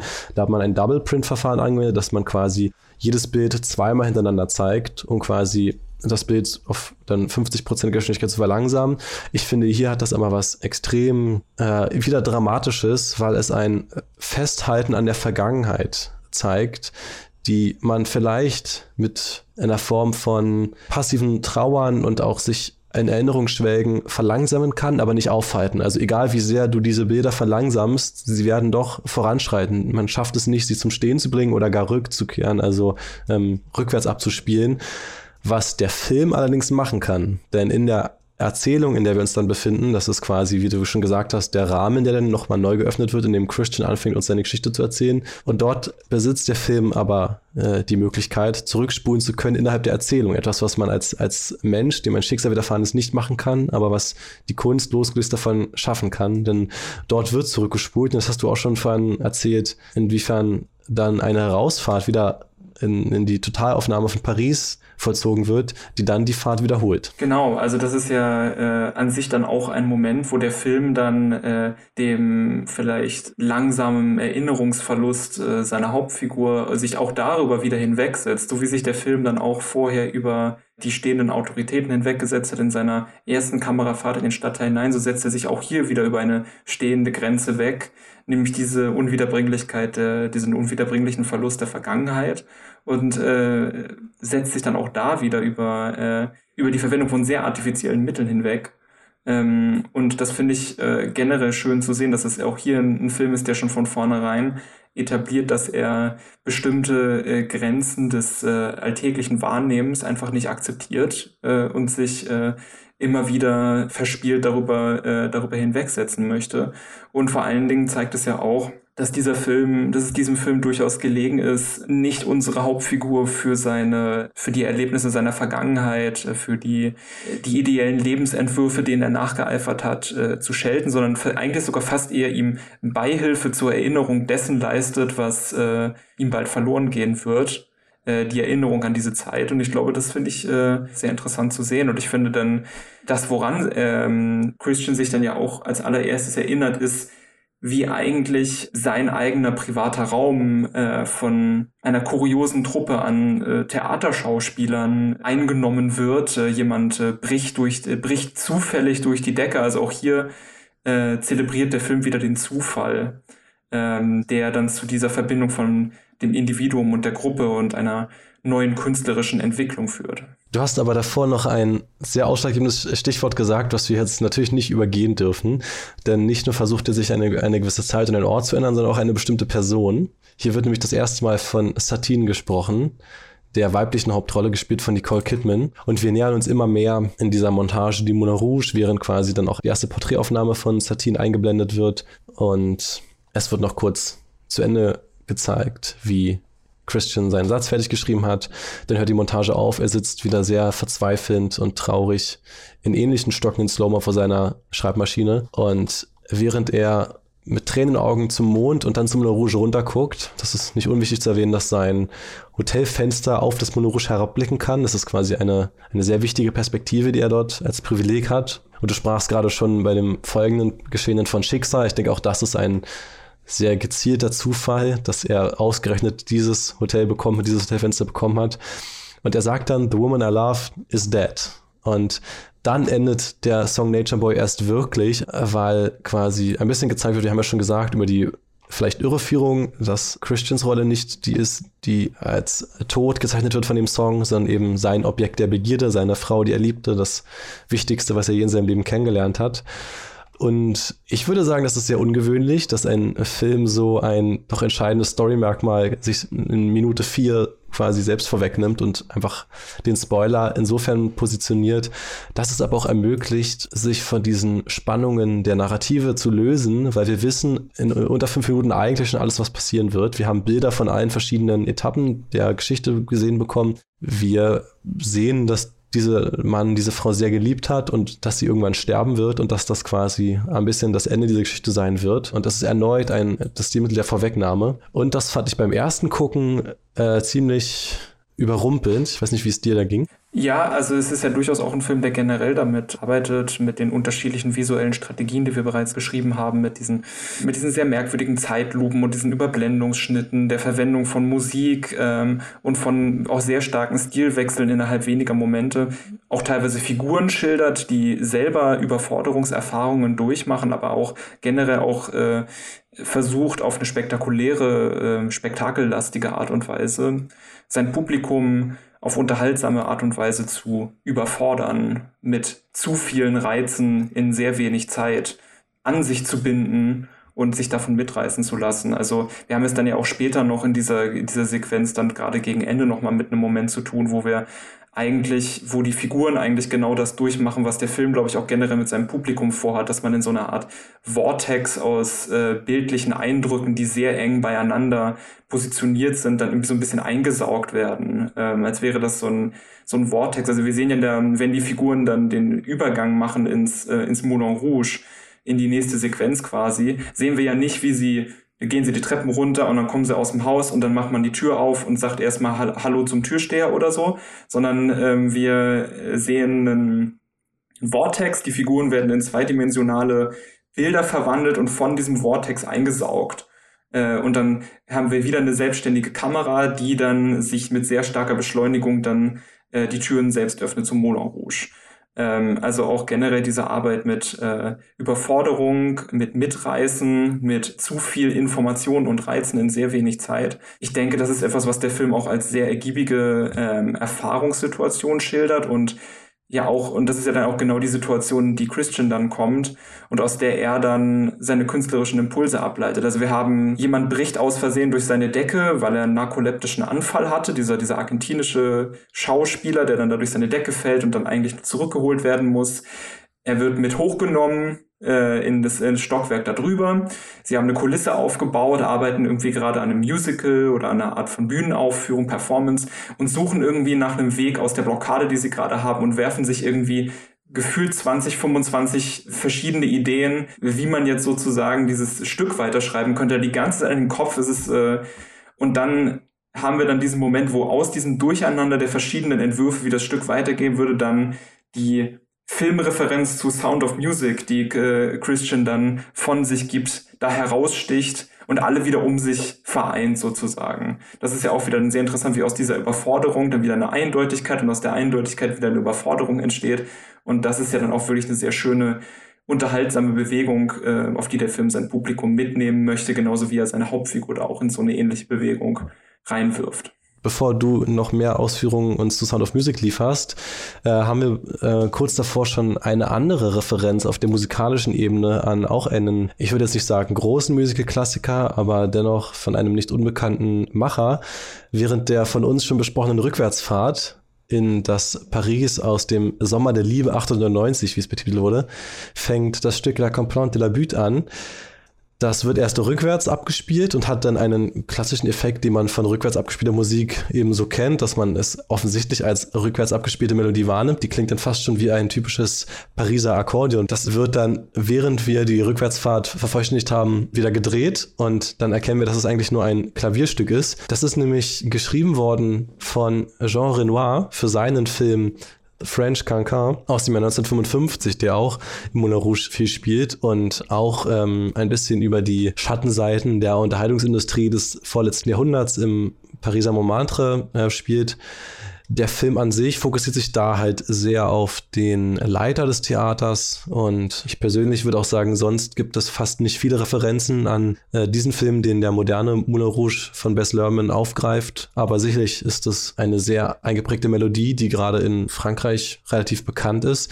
Die wird hier gesungen von Rufus Wainwright. Eigentlich ein klassisch schönes urlaubseinstimmendes Lied. Genau. Und der Titel des Stücks heißt wortwörtlich übersetzt äh, das Klagelied der Anhöhe. Und wir haben ja schon gesagt, dass Montmartre quasi ein Hügel war. Allerdings ist das erste Bild ein sehr wieder grauer, verrauchter Bahnhof und wir sehen, dass Christian erzählt es uns aus London kommt. Mhm. Und das finde ich auch eine clevere, fast schon Spitze, denn die industrielle Revolution schwappte ja auch aus England, Großbritannien über nach Frankreich in den Rest Europas. Und dann haben wir schon gesagt, dann kommt danach nochmal diese Fahrt rein ins Montmartre, wo eben alles viel fröhlicher gezeigt wird. Leute haben viel mehr Spaß an ihren Sünden. Es wird viel mehr gefeiert und es ist auch natürlich ganz anders eingefärbt. Tatsächlich wird bei dieser Fahrt auch ein bisschen mehr von Paris gezeigt, denn es ist keine Point-of-View-Fahrt mehr bis zum Montmartre, die wir davor hatten, die sich den Rest Paris gar nicht widmet. Denn hier wird gezeigt, wie Christian aus dem Bahnhof aussteigt und erstmal zum Montmartre laufen muss. Ähm, das wird relativ effizient vorgespult. Das ist quasi einfach, als ob man ihn vorne im Bild langlaufen lässt und der Hintergrund wechselt andauernd und wird schnell geschnitten uns andauernd andere Orte von Paris präsentiert. Diesmal gibt es nicht den Priester, der ihn warnt vor den Sünden, sondern nochmal der Schnitt zu seinem Vater, der ihm schreit, A Village of Sin und halt abraten möchte, sich dahin zu begeben. Aber für ihn ist ganz klar, er hat sich Paris angeguckt, er kennt auch die klassischeren, konservativeren Bereiche, aber er will ins Montmartre. Dann haben wir die Fahrt, die wir schon kennen, in dieses Tor der Hölle rein, hoch über die Absinthbar zum Hotel Amour Fou, wo er dieses Zimmer betritt und das erste Mal auch quasi den Blick aufs Moulin Rouge bekommt. Und ich finde, es wird sehr schnell erfolgreich ein neues Setting aufgetischt, diese verruchte äh, Sündengegend auf eine sehr interessante Einladenart zu inszenieren. Und ähm, wir haben ja schon gesagt, dass die erste Kamerafahrt Point of View war und die zweite ist aber eher over the shoulder, wie wir quasi Christian begleiten. Das heißt, das eine ist quasi der etwas allwissendere Erzähler, weil wir zum Beispiel schon den Ausgang wissen in dem Moment oder diesen Trauerzustand bereits durch den Film vermittelt bekommen. In der zweiten, chronologisch aber ersten Fahrt dadurch, sind wir noch eher ähm, in der Position eines unwissenden, überwältigten Christian, der das alles neu entdeckt. Und dazu noch ein bisschen Trivia, denn diese Mansarde von Christian gilt äh, laut der Production Designerin und Kostümdesignerin Catherine Martin, die nebenbei bemerkt auch die Ehefrau von Bess Lerman ist, die sie seit dem Studium kennen, als mit das schwierigste Set, denn es ist halt sehr effizient möbliert und das liegt daran, dass man hier auf sehr viele Details ähm, verzichtet, die ablenkend wirken würden. Und hier ist es quasi so, dass man diesen Raum natürlich nicht zu hässlich oder so gestalten wollte, aber effizient genug, dass man ihn jetzt nicht als abstoßend wahrnimmt, sondern als niedlichen Zufluchtsort, wo dieser Autor dann eben anfängt, seine Geschichten zu schreiben und uns diese bohemischen Werte Truth, Beauty, Freedom and above all Love nochmal präsentiert. Und dann haben wir ein Freeze Frame, wo er ein bisschen verliebt in das Wort Love oder in die Forschung von Liebe sich verliert, bis ihm dann einfällt, er war noch nie verliebt und kennt die Liebe nicht. Und dann wird er unterbrochen, nachdem er sich nochmal an die verachtlichen Worte seines Vaters über Liebe erinnert, von dem hineinbrechenden Argentinier und der Referenz an Sound of Music, zu der du, glaube ich, noch was sagen kannst. Ja, also ich denke, dass, also gerade nochmal zu dem Punkt, also zu der Einrichtung des Apartments, ich denke, da geht es ja auch so ein bisschen darum zu zeigen, okay, dass es ähm, ein sehr belebter Raum ist, in dem Sinne, dass es ein Raum ist, der auch wahrscheinlich äh, von sehr vielen Personen äh, bewohnt wurde und dass der Raum das auch durchaus zeigt, dass er schon von vielen anderen Personen bevölkert war, dass das schon sich ein bisschen alles zerlebt hat, auch, dass das alles schon so ein bisschen äh, runtergekommen ist. Aber das ist ja dann auch gleichzeitig wieder etwas, wo dann die Gesellschaft von außen irgendwie ihre Spuren hinterlassen hat, die man vielleicht dann auch als äh, künstlerisches Individuum dann wiederum mitnimmt in seine Kunst oder die so der richtige Lebensbereich ist für die eigene Kreativität. Und ich glaube, was dann gerade für diese Szene entscheidend ist oder auch für die, äh, also warum wird hier dann auch in dieser sehr spaßigen, ekstatischen äh, Sequenz, in der die dann darauf folgt, in der die Künstler dann Absinth trinken und äh, die Werbefigur auf dem Cover dann irgendwie lebendig wird und so weiter, warum da so exzessiv äh, Sound of Music inspiriert äh, oder so, so stark auf Sound of Music rekurriert wird. Das hat sicherlich auch thematische Gründe, denn Sound of Music ist, also da geht in dem Film geht es quasi darum, dass wir es mit einer, wir haben es mit einer Nonne zu tun, die äh, als Haushälterin bei einem reichen Mann angestellt wird und dessen quasi eigentlich unbetreubare Familie, die ähm, irgendwie sehr chaotisch ist und eigentlich sehr unkontrollierbar sein soll, die schon viele Kindermädchen verschleißt hat und so weiter, dort eben unterkommt. Und dann geht es aber dann letztendlich darum, wie in diesem Film eigentlich immer mehr diese äußere Geschichte, also die, äh, da geht es auch sehr stark um das Einziehen des Nationalsozialismus in Österreich, geschildert aus amerikanischer Perspektive. Also wir haben eigentlich eine Schilderung von einer ideellen Vergangenheit, die immer mehr von der Zeitgeschichte von außen eigentlich ausgeholt wird, bis sie sich komplett auflöst. Also auch hier wieder diese eine sehr spezifische Beziehung von Vergangenheit und Gegenwart, wo eigentlich die Vergangenheit, die unwiederbringlich verloren ist, nochmal idealisiert und besungen wird. Und ich glaube, das ist dann auch etwas, was die beiden Filme thematisch verbindet. Und der Film hat ja auch offenbar dann sehr viel Freude daran, diesen eigentlich etwas spießigen, ja sehr stark in einer sich gesellschaftlichen Elite sich abspielenden Film Sound of Music dann hier äh, in diesen Kontext des Bohemlebens wiederum einfließen zu lassen, indem man dann eine stark sexualisierte äh, Frauenfigur in einem Feenkostüm, die sich auch gleichzeitig als Werbefigur irgendwie entpuppt, dann nochmal diese große, wahrscheinlich berühmteste Zeile aus dem Musical singen zu lassen. Also diese Zeile The Hills Are Alive with the Sound of Music ist quasi in dem Film selber eine wiederkehrende Melodie in Sound of Music Music. Äh, und das ist die Eröffnungsnummer, die gesungen wird von unserer Hauptfigur, während sie in einem, ja, so fast irgendwie traditioneller Kleidung irgendwie über die Berge läuft und wir haben große Kameraeinstellungen, die die Landschaften inszenieren wie in so einer Art von Heimatfilm eigentlich. Und der Film versucht das hier auch wieder dann so ein bisschen umzukehren und die äh, das Wissen um die Referenz zu nutzen, um sie in einen anderen Kontext zu verschieben. Und daran habe ich auch als Zuschauer irgendwie sehr viel Freude gehabt, wie das dann umkodiert wird und mit so einer Hymne auf das Leben der Bohemis verbunden wird, wie dieses sehr dann doch auch teilweise konservative Musical, was die Geschlechterrollen angeht, muss man schon sagen, dann hier auch so ein bisschen wieder umgedreht wird. Das hatte ich schon sehr viel Freude dran. Absolut, denn zum Beispiel haben wir hier ganz viele ähm, homoerotische Anspielungen.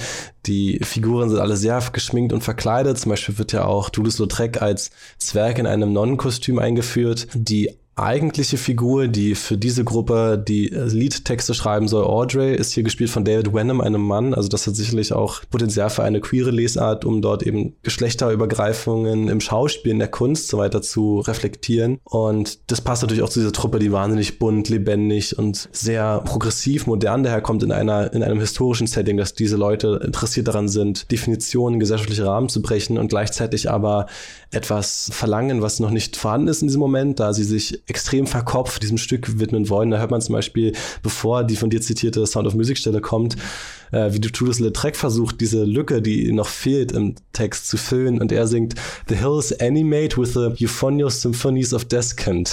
Also ein wahnsinnig sperriger, intellektuell klingender, aber sicherlich nicht zu Pop geeigneter Text über die wohlklingende Symphonie des Descantors. Das ist eine mehrstimmige Chortechnik aus dem 12. Jahrhundert, deren Prinzip quasi die streng durchgeführte Gegenbewegung ist. Also etwas, was dann wirklich jetzt nicht mehr auch irgendwie Alltag war im bohemischen Künstlerviertel von Paris um 1900 Jahrhundert.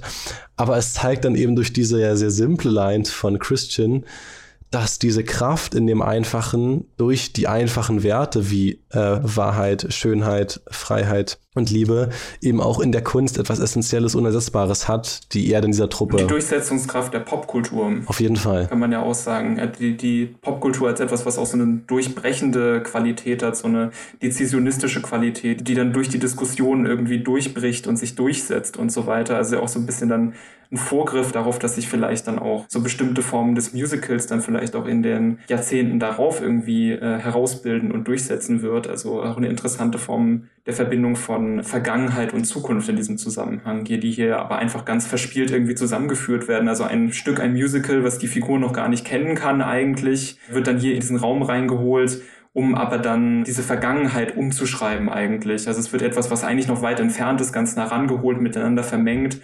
Also so eine, so eine Art postmoderner Umgang mit Popkultur, der mir hier aber sehr sehr gut gefallen hat. Ich denke, das werden wir noch oft aufgreifen. Allein schon das Stichwort Popkultur, es zieht sich ja durch den ganzen Film. Und ich finde es aber auch beeindruckend, wie man fast schon vergisst, dass diese schnellen Sprünge zwischen sehr alberner Komödie, die hier ja wirklich mit extrem äh, gewitzter Musik und eben auf einmal ganz schnellen Schnitten, Freeze-Frames und so weiter gezeigt wird, gemischt wird mit dramatischer Tragödie, dass wir wenige Sekunden davor über den Tod einer Frau besungen wurden, während jemand weinend aus dem Fenster guckt. Also das, finde ich, gelingt dem Film ohne Verluste und das zieht sich auch durch, wo wir auch später nochmal an vielen anderen Gegenüberstellungen zu sprechen kommen. Und etwas, was mir dann auch noch in den Sinn kam, worüber wir echt super bei dieser Sound of Music Szene sprechen können, ist der Orpheus-Mythos, der mehrfach in diesem Film sicherlich aufgegriffen wird und auch in den Making-ofs tatsächlich als äh, anfängliches Inspirationsmittel genannt wurde von den beiden Autoren, als sie überlegt haben, wie könnten sie diese Geschichte quasi erzählen und was für eine Figur wollen sie hier zeichnen. Zusammengefasst, da geht es ja um jemanden, der eine göttliche Gabe besitzt und über magisch geniale Dichtung und äh, Gesangskraft verfügt. Und die Geschichte dazu nochmal grob zusammengefasst. Da gibt es ja aufgrund der langen Zeit, die dazwischen liegt, natürlich verschiedenste Interpretationen und Auslegungen. Aber ich denke, der bekannteste Teil ist, äh, Orpheus als Teil der Argonauten zu zeichnen, weil wir auch hier ja quasi eine Truppe haben, wo er dazu stößt, mhm. die auf der Jagd nach dem goldenen Vlies sind, also etwas sehr Wertvolles, Begehrenswertes. Kann man sicherlich auch heutzutage einfach plump durch Geldwerte ersetzen und hat selbst die fiesesten Sirenen mit seinem wunderschönen Gesang umhüllt. Er hatte eine Lyra als Instrument dazu, die eben symbolisch meistens dafür steht, für diese Gabe, die ihm von den Göttern geschenkt wurde. Verliebte sich dann auf dem Weg oder auf dieser Reise in Eurydike. Da gibt es auch verschiedenste Erzählungen. Ich glaube, die sind zum Teil auch einfach aufgrund von Jugend- oder Kindertauglichkeit zensiert. In einigen wird davon erzählt, dass sie von Aristaeus vergewaltigt werden sollte. Manchen wird einfach nur erzählt, dass sie dann einfach nur im Feld unterwegs war und irgendwie Äpfel sammeln wollte und wird dann von einer fiesen Schlange Schlange gebissen und stirbt quasi durch äußere Einflüsse. Auch hier wissen wir ja schon, dass die Geliebte sterben wird in Moulin Rouge. Und dann versucht Orpheus quasi alles, um seine Trauer zu bewältigen und verschränkt sich auch allen anderen Versuchen in seinem Leben weiter neue Liebe zu widmen und versucht dann sie wieder zurückzugewinnen. Über das Ende von diesem Mythos, glaube ich, lässt sich dann viel besser zum Ende des Films sprechen. Und ich finde aber interessant, dass allein diese ja auch nur rezitierende Zeile The Hills are alive with the sound of music und du hast ja auch schon erzählt, dass dieses Setting ja auch ganz bewusst mit diesem konservativen Alpenraum spielt, passt eben auch ganz gut zu diesem Bühnenbild Bild. Es ist nicht so, dass die Sound of Music singen im Moment. Sie stehen auch buchstäblich in Pappmaché-Wänden, die eben in diesen Alpen spielen sollen. Wir sehen Ian McGregors Figur Christian, der sich an so eine Figur klammert und das Ganze fängt sich dann an zu bewegen, als sie zusammen singen. Und das passt, finde ich, super zu dieser Umschreibung dieser Mythologie, dass ja auch Orpheus in der Lage war, so schön zu singen, dass ihm selbst Felsen und Berge und Hügel gefolgt sind. Also er quasi unversetzbare, versteinerte Elemente der Natur bewegen konnte. Und ich denke, Sound of Music ist ähm, einfach nur eine Hommage jetzt in, dieser, in diesem Moment und würde ich sagen, taucht in dem fortlaufenden Film weniger auf, aber die Orpheus-Dichtung schon. Es ist quasi einfach eine äh, doppeldeutige Meta-Einführung, um unseren Orpheus hier kennenzulernen und seine Kraft, seine Macht zu sehen, denn auch in dem Moment passieren ja haufenweise Dinge, die sich sehr schwer wahrscheinlich in ein Diegese überprüfendes Konzept einordnen lassen, dass die ganze Musik, die immer mal wieder instrumental dazugeschalten wird, immer nur kommt, wenn Christian singt und wenn die anderen singen, sind sie quasi a cappella und auch ohne die verschönernde Stimmbearbeitung von Hall und so weiter. Das ist, das ist halt ein Privileg, was nur ihm zugute kommt. Und ich würde sagen, die können alle auch ganz gut singen. Also das sind durchaus Menschen, diese Truppe, die äh, alle künstlerisch angehaucht haben. Satie als Komponist ist natürlich auch hier als ähm, Musikvirtuose am Klavier inszeniert. Und der narkoleptische Argentinier, der bekommt ja auch nochmal ein richtig schönes, äh, kein Solo, aber ein Stück, was wirklich vor allem durch seine Stimme getragen wird, nämlich die Roxanne-Version. Dieses Thema hören wir hier auch schon ganz kurz, wenn er aus seiner Kurzohnmacht aufwacht und kurz Christians Genitalien befummelt, um sein Talent zu messen. Und ich finde, das ist sehr clever gemacht, uns natürlich auch gleichzeitig diese ähm, Popkultur an die Hand zu geben, um aus unserer Sicht zu sagen, ja, natürlich ist das großartige Kunst, was Christian da performt. Wir kennen diese Zeilen ja schon, aber diese anderen hören sie alle zum ersten Mal. Also wir haben dadurch einen Vorteil gegenüber den anderen Figuren im Film, die eben dann das erste Mal diese Zeile aus The Sound of Music hören und eben auch das erste Mal diese Art von ihm zu singen, die auch später eigentlich erst so präsent wurde. Mhm. Das erinnert mich an den Vergleich, weil es The Greatest Showman rauskam, in dem ja Jenny Lind auch eine Rolle spielt, dort von Rebecca Ferguson gespielt. Ja. Und als schwedische Opernsängerin wird sie in dem Film eingeführt, singt aber mit modernsten Pop-Techniken einfach in der Art, wie sie performt. Ich glaube, jeder kann sich was darunter vorstellen, wenn man von opernhaftem Gesang spricht. Allein schon daran, dass es damals keine tragbaren Mikrofone gab, die die Leute einfach auf die Bühne nehmen konnten, musste man einfach anders singen, damit man sich überhaupt durchsetzen kann gegen ein Orchester in solch großen Hallen. Aber auch in dem Film The Greatest Showman singt Jenny Lind einfach ganz normal, wie wir es heute kennen aus Pop-Radio-Songs. Und da finde ich, ist es nicht so gut aufgegangen wie in Moulin Rouge, dass es quasi auch jetzt etwas Neues gezeigt wird, was eben gar nicht zu der Epoche passt, wie damals gesungen wurde, sondern eben von ihm in dieser Figur eingeführt wird. Ähm, was würdest du denn sagen, ist mit das ergiebigste in diesem Moment aus der Figur Christian und dem Orpheus-Mythos, den wir hier eingeführt bekommen? Naja, erstmal finde ich es äh, zum Beispiel auch besonders lustig, dass dann eben über das hinaus, was du erwähnt hast, dass er ja dann in diesem Moment auch deswegen herausstechen darf, weil seine Stimme von der Nachbearbeitung auf der Tonebene besonders bevorzugt wird, sondern ähm, dass er dann auch direkt mit der Art und Weise, wie er diese Sound of Music Textzeile intoniert, auch direkt die Musik noch mit dazukommt. Also als würde seine Stimme und die Art und Weise, wie er das singt, auch direkt die Musik mit sich bringen. Also das ist ja dann auch wieder eine schöne humoristische Spitze, wie ich finde, dass äh, hier mit, den, mit der Nachbearbeitung auf der Tonebene eigentlich genau auch das Projekt umgesetzt wird, was diese Textzeile beschreibt. Die Verlebendigung von einem Raum. In diesem Fall dann eben durch die Stimme unserer Hauptfigur, der die Verhältnisse im Raum ändert durch die Art und Weise, wie er seine Stimme verwendet. Und ich glaube, das ist auch kein Zufall, dass äh, diese Textzeile, gerade diese Textzeile aus Sound of Music hier genommen wird, weil ich sowieso den Eindruck habe, dass es den Film ja auch schon in der Kameraarbeit, die wir besprochen haben, sehr stark um die Verlebendigung eines vielleicht unrealen Raums geht oder generell darum, durch die Musik, durch die Bewegung, durch den Tanz Räume mit einer anderen Art von Lebendigkeit aufzuladen und ihnen dadurch eine andere Gestalt zu geben. Was äh, die ähm, Orpheus-Mythologie angeht, haben wir dann ja hier auch im Anschluss an die darauf folgende Gesangssequenz ja auch dann dieses Motiv, dass die Figuren ja eigentlich räumlich gesehen von einer hochgelegenen Wohnung hinabsteigen in ein Gebäude, das sich äh, räumlich gesehen, das wird auch von der Kamera ausgestellt, unter ihnen befindet. Also wir haben es auch mit einem mit einem Abstieg zu tun, der aber nicht als solcher dargestellt wird, ähm, sondern wir haben dann diese sehr artifiziellen optischen Effekte, in der die Figuren quasi wie in einer Art Vortex in den Club äh, gesaugt werden. Und die Kamera erschließt sich den Raum zwischen ihrem Zimmer und dem Moulin Rouge also sie werden eigentlich verschluckt von einem Vortex und die Kamera folgt diesem Vortex in Richtung Moulin Rouge, was ja dann auch durch die Ausleuchtung, durch die Farbe Rot, durch diesen generell verruchten Charakter, der dem so ähm, angeheftet werden soll, durch die vielen Montagen der tanzenden Damen, das bekommt ja auch so einen Unterweltcharakter in denen die Figuren dann quasi eigentlich, ohne dass sie sichtbar etwas dafür tun, irgendwie so hereingesaugt werden. Und ich glaube, das äh, spielt doch sicherlich auch mit der Idee vom Eintreten in eine Unterwelt. Genau, über die Unterwelt dürften wir noch nicht zu viel verraten. Aber äh, ich würde dir zu 100% zustimmen und weil wir schon über diese Pop-Referenzen sprachen, wirklich clever gemacht, dass dann die einzige Zeile, die wir in Originalform noch von dem Sound of Music Song hören, bevor das dann ein sehr wirres und äh, bewusst rauschig inszeniertes Medley er wird, ist, dass Christian nochmal weiter singt with songs they have sung for a thousand years. Also in dem Song sind sie sich bewusst, dass sie gerade ganz viele Lieder singen, die sie schon seit tausend Jahren kennen, was wir als Publikum mehr affirmieren würden. Aber wenn wir dann aus Sound of Music übergehen, gibt es noch ganz kurz, bevor wir zu dem von mir angesprochenen musikalischen Wirrwarr kommen, die Zweifelszene von Christian, der noch überlegt, will ich das jetzt wirklich mitmachen? Weil sie ja ganz klar ihren Plan schon präsentiert haben. Es geht eben darum, Harold Zidler von Moulin Rouge zu überzeugen, dort dieses große Stück, was sie selbst noch gar nicht fertig geschrieben haben, zu präsentieren, mhm. weil sie spüren, dass sich eben die Kunstwelt, das Paris dieser Zeit verändert und sie selber das Gefühl haben, das Moulin Rouge bietet sich an, vorne an bei dieser Kunstrevolution dabei zu sein. Und Christian hat kurz seinen Vater im Kopf.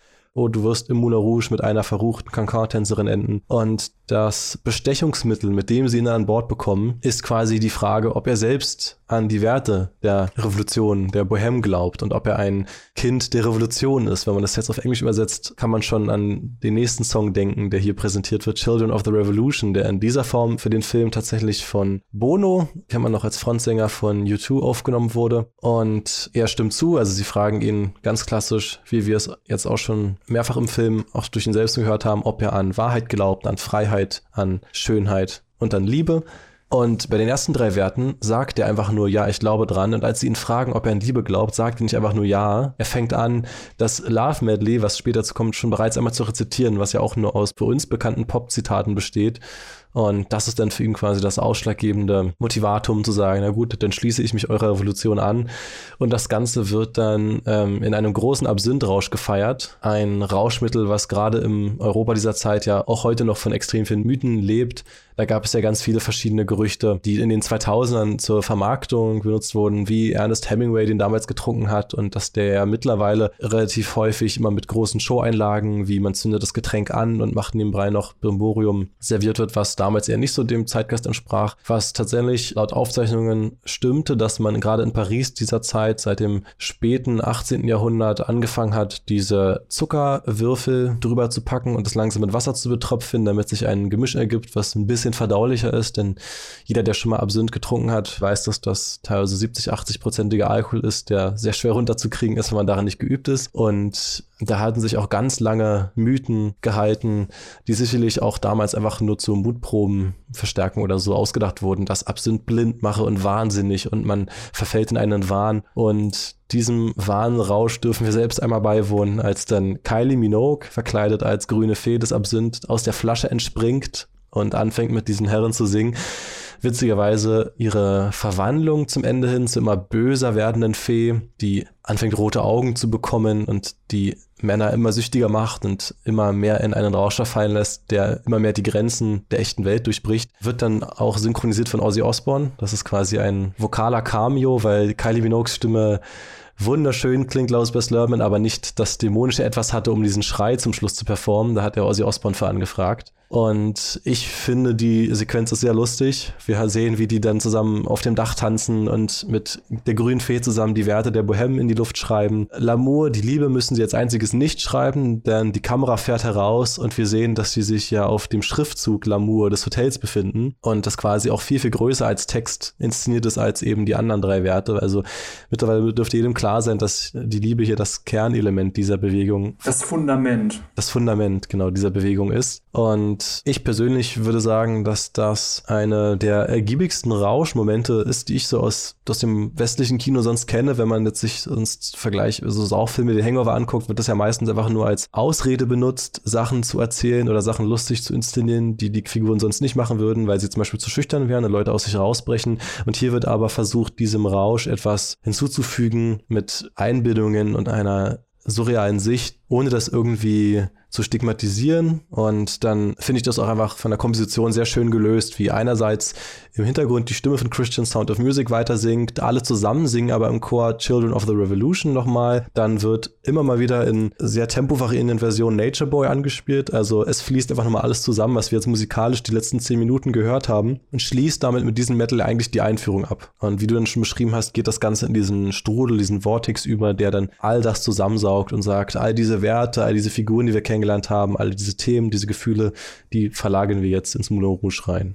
Ja, und was sicherlich hier auch nochmal interessant ist, ist, dass wir es ja hier nicht mit einer Darstellung von Rausch zu tun haben, in der äh, das Ende im Rahmen passiert, wo uns die die ganze Zeit aber dann durch Hinzufügungen oder so kommentierende Sequenzen drumherum irgendwie das Ende des Rausches oder das Naive an diesem Rausch selbst vermittelt wird. Es gibt hier nicht wie in den Hangover-Filmen dann irgendwelche Teilen, ähm, wo es ja eigentlich dramaturgisch die ganze Zeit darum geht, dass man sich den Figuren überlegen fühlt, weil man die Folgen ihres Rausches viel besser beurteilen kann, als sie es selber tun können und dann durch äh, so eine Art Überlegenheitshumor entsteht, haben wir hier so eine Darstellung des Rausches, in der man in die politisch-philosophische Naivität dieser Künstlertruppe mitgenommen wird, in deren Wahrnehmungsposition gebracht wird und die Bilder eigentlich alles dafür tun, um nicht nur äh, diesen Rausch nochmal zu verdoppeln, sondern die Wirkung des Schauspiels nochmal deutlich zu überschreiten und zu verstärken und so eine mitreißende Qualität äh, zu entwickeln,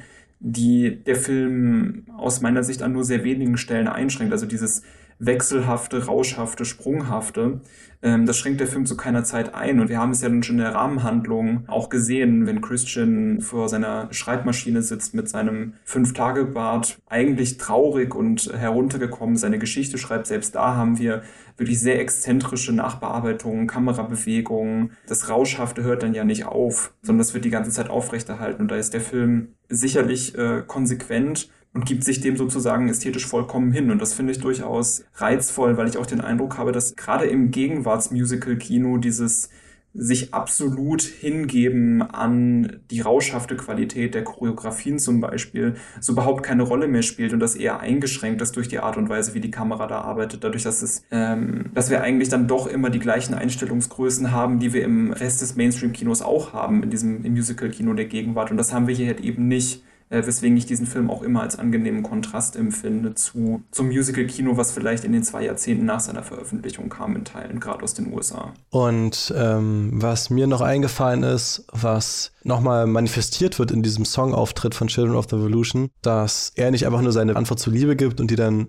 heiter in diesen Song einstimmen, sondern sie sagen erst, see, you can't fool us, we are the children of the revolution. Er stimmt dann ein und dann singen sie im Choral, no, you won't fool the children of the revolution. Also sie sehen offensichtlich einen Traum vor sich, eine, eine Vision, die sie haben, die größer als sie selbst ist, von der sie so überzeugt sind und gleichzeitig ja auch in der Form der Kunst, also der Musik selber schon gemerkt haben, dass sie manchmal simpel sein muss, um mitreißen zu können. Also wir hatten ja schon einmal das Beispielzitat, wie Toulouse-Lautrec sehr verkopft versucht hat, diesen Song zu Ende zu schreiben, bis dann Christian mit der deutlich einfacheren Dichtung um die Ecke kam und auch zu sagen, hey, wir stehen als Bewegung für Wahrheit, Schönheit, Freiheit und Liebe, ist ja auch sehr simpel gesagt, wo man sagen könnte, das ist ein bisschen zynisch gesagt, ein Minimalkonsens, der wenig Gegenwehr erregen wird, aber das finde ich macht klar, dass das weniger eine politische Bewegung ist, sondern eine künstlerische. Und von einem Verlangen spricht, was es zu der Zeit wohl nicht so oft gab, was auch zu der Epoche ja sehr gut passt, die man ja auch häufig La Belle Époque, die schöne Epoche nennt, fing 20, 30 Jahre vorher an, als Frankreich in der Dritten Republik nach dem Deutsch-Französischen Krieg eine nationale Reform durchlebt hat und das färbte sich dann tatsächlich auf eine relativ friedliche Zeit auf ganz Westeuropa aus bis zum Beginn des Ersten Weltkrieges. Und diese ganze Epoche war geprägt von technischen Fortschritt. Wir sprachen schon über die industrielle Revolution, aber auch Optimismus in der Kunst, vor allem ein wirtschaftlicher Wohlstand, der ja gleichzeitig auch diese verruchte Region in Paris-Montmartre selber mit erzeugt hat, hin zu einer Stadt, die eben das ist, was wir heute auch eine Großstadt nennen, wo es eben schöne und hässliche Viertel gibt, wo sowohl extrem wohlhabende Menschen und arme Menschen leben. Und der Ort Paris ist deswegen einfach prädestiniert und einfach mit auch der bestmögliche, um diese historische Zeit Europas in filmischer Form zu erzählen weil es einfach das Epizentrum dieser Florierung war, dass es mit als die kulturell und kunstvoll reichste und auch wohlhabendste Stadt Europas galt, aber gleichzeitig mit der Armut, die in dieser modernen Großstadt entwickelte, erst die Bohème kam, die nämlich dafür gesorgt haben, dass soziale Sitten und was es bedeutet hat, ein Mensch zu sein, neu definiert wurde. Und Montmartre war eben ein Teilbezirk in Paris, der das verkörpert hat und essentiell mit dieser Kunst in Verbindung steht, weil sie einerseits natürlich versucht hat, einfach etwas Neues zu finden, was man sicherlich auch heute noch allen Kunstbewegungen Bewegung attestieren würde, Kunst zu verändern, zu revolutionieren und etwas Neues zu erschaffen oder eine neue, zum Beispiel hier im Film, eine neue Filmsprache zu entwickeln oder eben auch in einer Form Darstellung von gewissen Thematiken zu verändern, Muster aufzubrechen, Geschichten anders und neu zu erzählen. Und das finde ich, ist in diesem Song Children of the Revolution, der dann ja mit dem E-Gitarren rockigen Klang äh, daherkommt. Und das ist einfach sehr gut greifbar gemacht für ein heutiges Publikum, diese Stimmung nachzuvollziehen, die dort aufkam. Mhm. Ähm, ich habe noch ein schönes Zitat gefunden über die Bohemian Revolution, was sich auch in einem Menüfenster der Making-of-Disc befindet. If you despise all things bourgeois, then you are a true Bohemian Revolutionary. Also wenn sie alles Bürgerliche verachten, dann sind sie ein echter das übersetzt sich leider mit böhmischer Revolutionär. Das ist ein kleines Manko, dass man Bohemien ja im Englischen auch als Vokabel für böhmisch kennt und aber weniger diese französisch fokussierte Kunstbewegung meint. Deswegen finde ich, lässt sich Bohème im Deutschen einfach nicht so gut ausdrücken. Um auch da nochmal ein kleines Zitat anzubringen. Karl Marx fasste La Bohème als französischen Begriff für Lumpenproletariat auf. Ich glaube, das ist natürlich eine polemische Art, das auszudrücken, die dem Film nicht so ganz gefallen würde. Ich würde sagen, hier haben wir sehr viel Liebe und Respekt für diese Menschen, die sich in dieser Unterwelt befassen und blicken hier nie von oben herab. Ich würde sogar eher sagen, bewusst von unten nach oben, dass wir ganz oft eher sehr kritisch mit dem wohlhabenden Menschen umgehen. Aber ähm, das passt ja dann auch wirklich zu dem Ursprungsantrieb, dem Christian-Volk, nämlich diesem bürgerlichen, ja doch sehr wohlhabenden Verhältnis seines Vaters eigentlich zu entspringen und sich freiwillig in eine Gesellschaft hinabzulassen, in der es tendenziell sehr viel Armut gibt und sehr viel verruchte Handlungen, die von anderen Teilen der Gesellschaft sehr verachtet sind. Und das ist eben was, was sich auch in dieser Gruppe, finde ich, sehr gut darstellt. Also eine enorme Diversität im Sinne von äh, den Figuren, dass wir hier einerseits sehr viele verschiedene Nationalitäten haben. Und dann haben wir hier Henri de Toulouse-Lautrec, der ja selbst aus einem guten Elternhaus stammender Künstler ist, der ja auch freiwillig dieses Elternhaus verlassen hat. Und das ist sicherlich eine filmische Referenz, die man erwähnen muss von dem Moulin Rouge, Film von John Huston aus 1952, den man ja heutzutage fast als äh, Toulouse-Lautrec Biopic schreiben könnte, der eben diese gleiche Geschichte in viel konventionellerer Form und unstilisierter Form erzählt, wie auch jemand aus wohlhabenden Haushalt freiwillig diesen äh, Safe Space verlässt. Und da natürlich sicherlich nicht unwichtig zu erwähnen, dass Toulouse-Lautrec ja auch ein behinderter Mensch ist, der an einem medizinischen Problem litt, was seine Beine verkürzte, beziehungsweise ab einem gewissen Punkt seine Beine nicht mehr nachwuchsen und sich trotzdem eben in diese sehr harte Gosse, wie man wahrscheinlich aus dem Mund seiner Eltern hören würde, begab, um eben dort seine Kunst zu produzieren. Und wenn man sich heute anguckt, welche so als mit die berühmtesten und schönsten Gemälde von Toulouse-Lautrec gelten, dann tauchen ganz schnell Zeichnungen auf, die er im Moulin Rouge gezeichnet hat, zum Beispiel von diesen Cancan Girls. Und das ist ja auch eine ganz coole Parallele, dass es sowohl Toulouse-Lautrec in diesem Film gibt, der auch immer mal wieder so ganz kleine Momente in Nebenschauplätzen bekommt, wo man erahnen lässt, dass er als Funktionsfigur fast schon oder als Nebenrolle auch ein Eigenleben hat und dennoch eine Nacherzählung von seiner Biografie in Christians Rolle stattfinden kann. Und deswegen würde ich auch sagen, da bieten sich sonst weniger Vergleiche an, diese beiden Filme noch gegenüberzustellen weiß nicht, ob du da noch andere Meinung zu hast. Ja, was denke ich interessant ist, ist, dass wir es ja auch bei Moulin Rouge ja, also der von 2001, den wir jetzt hier besprechen, das ist ja auch kein Film, der es darauf anlegt, als klassische Erzählung oder als klassisches Narrationskino irgendwie gesehen zu werden, sondern der legt es ja auch auf seine langen Sequenzen, auf seine Spektakelhaftigkeit, auf seine für sich stehenden Momente an. Der legt es darauf an, dass eine bestimmte Riege an Affekten beim Publikum entsteht, die sich dann zu einer Gesamterfahrung verknüpfen.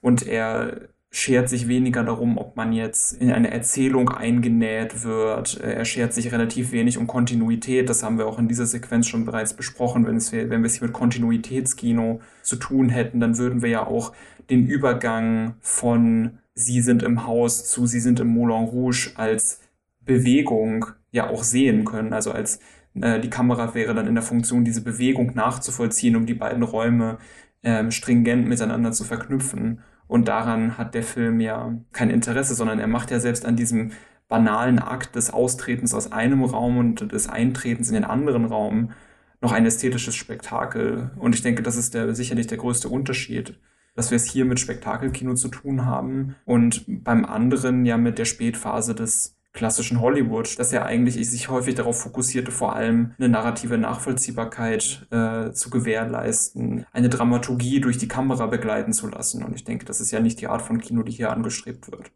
Genau, und ich würde sagen, jetzt ist dann eine gute Möglichkeit, um hier zu sagen, dass wir alles weitere, was mit dem Ort Rouge zu tun hat, in der nächsten Folge besprechen werden. Denn, wie jetzt schon mehrfach von uns angeteased, gerät unsere Mannschaft der Kinder der Revolution in einen Strudel, in das Moulin Rouge. Und was dort stattfindet, passiert ab Minute 11 um nochmal den Timecode zu nennen, an welcher Stelle wir uns quasi gerade befinden. Ja, ich danke dir, Louis. Dann bleibt uns nur noch übrig zu sagen, this podcast is about freedom, beauty, truth, and love.